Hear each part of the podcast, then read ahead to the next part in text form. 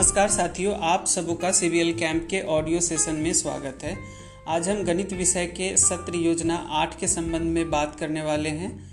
इस सत्र का शिक्षण उद्देश्य है संख्या एक से नौ तक की अवधारणाओं को समझना। इस सत्र के लिए आवश्यक सामग्री है marker, rolling board, paper, notebook, pencil. सत्र योजना के अनुसार सबसे पहले हम बच्चों को सहजीकरण की गतिविधि करवाएँगे, जो 10 मिनट का होगा। गतिविधि के आरंभ में हम बच्चों को कोविड 19 से जुड़ी सावधानियाँ साझा करेंगे और मास्क एवं शारीरिक दूरी बनाए रखने के संदर्भ में निर्देश देंगे। बच्चों के सहजीकरण के लिए आगे हम संख्याओं पर आधारित बालगीत करवाएँगे। यह बालगीत एक एक एक नाक हमारी एक है। बालगीत के दौरान हम बच्चों को आव भाव का प्रयोग भी सिखाएँगे। सहजीकरण के बाद अगली गतिविधि 30 मिनट की है।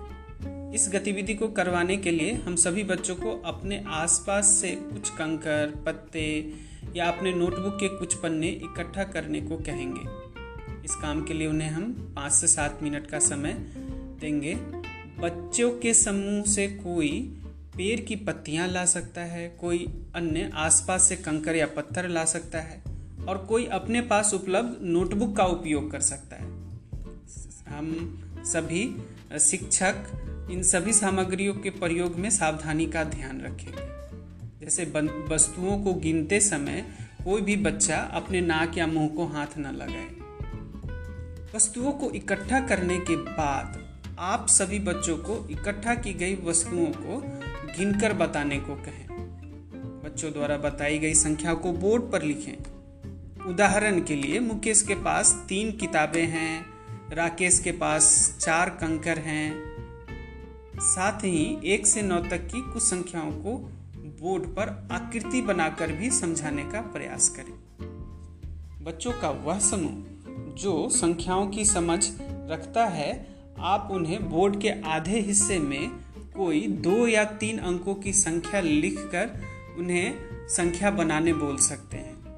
जैसे आप बोर्ड पे एक, दो या तीन अंक लिख दें और बच्चे उन्हें, उनसे संख्याएँ बना सकते हैं। अगर आपने बोर्ड पर एक, दो और तीन लिखा है, इन अंकों से बनने वाली संख्या उदाहरण स्वरूप हो सकती है 321 इस गतिविधि के बाद हम बच्चों के साथ बड़े समूह में शेयरिंग की गतिविधि करेंगे, जो 10 मिनट का होगा। आप बच्चों से संख्या की समझ पर समूह में चर्चा के लिए निम्न प्रश्न पूछ सकते हैं, जैसे, आपके परिवार में कितने सदस्य हैं? उन सबके पास कितने मास्क हैं? आपके पास कितनी पुस्तकें हैं? आपके घर में कितने बाल्टी पानी का प्रयोग होता है? या आपके घर में कितने मटका पानी का प्रयोग होता है? हमारे घर में खेलने के कितने सामान हैं? आप कक्षा कक्ष के अंदर विभिन्न वस्तुओं की संख्याओं को गिनकर भी बच्चों से बातचीत कर सकते हैं। इस बातचीत के उपरांत गतिविधि संख्या दो पर बच्चों से काम करवाई जाएगी। इस गतिविधि के लिए हमें 30 मिनट का समय दिया जाएगा। इस गतिविधि में आप बच्चों से बोर्ड पर लिखे एक से नौ तक की संख्याओं को अपने नोटबुक में लिखने को कहें। नोटबुक में लिखने के दौरान आप बच्चों के साथ संख्या पहचान से संबंधित अन्य गतिविधि भी करवा सकते हैं, अन्य अभ्यास कार्य भी करवा सकते हैं। जैसे कि आप समान दिखने वाले संख्याओं पे बच्चों से बातचीत करें छः और नौ।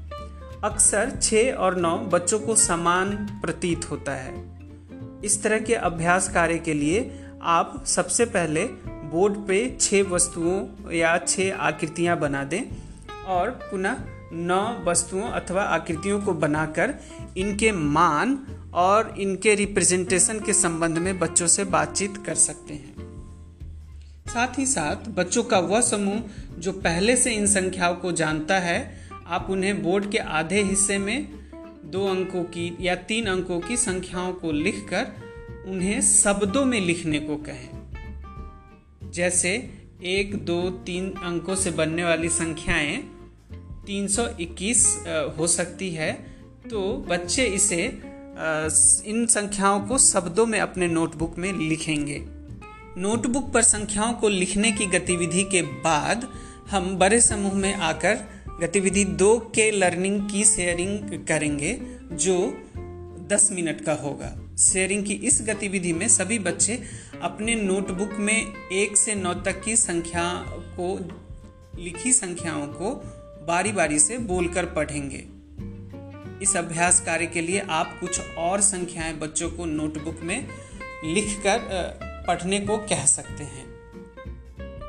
जो बच्चे नोटबुक में संख्याएँ लिख नहीं पाते हैं, आप उनकी यथासंभव मदद करें। गतिविधि दो पर आधारित शेयरिंग के बाद हम बच्चों को समेकन या आकलन के उद्देश्य से अंत में 10 मिनट की गतिविधि करवाएँगे। यह गतिविधि बड़ा ही रोचक है। इसमें आप कोई एक संख्या बोले।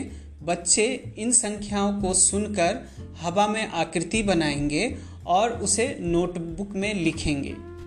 उदाहरण के स्वरूप आप यदि पाँच बोलते हैं तो बच्चा हवा में पाँच की आकृति बनाएगा और उसे अपनी नोटबुक में भी लिखेगा।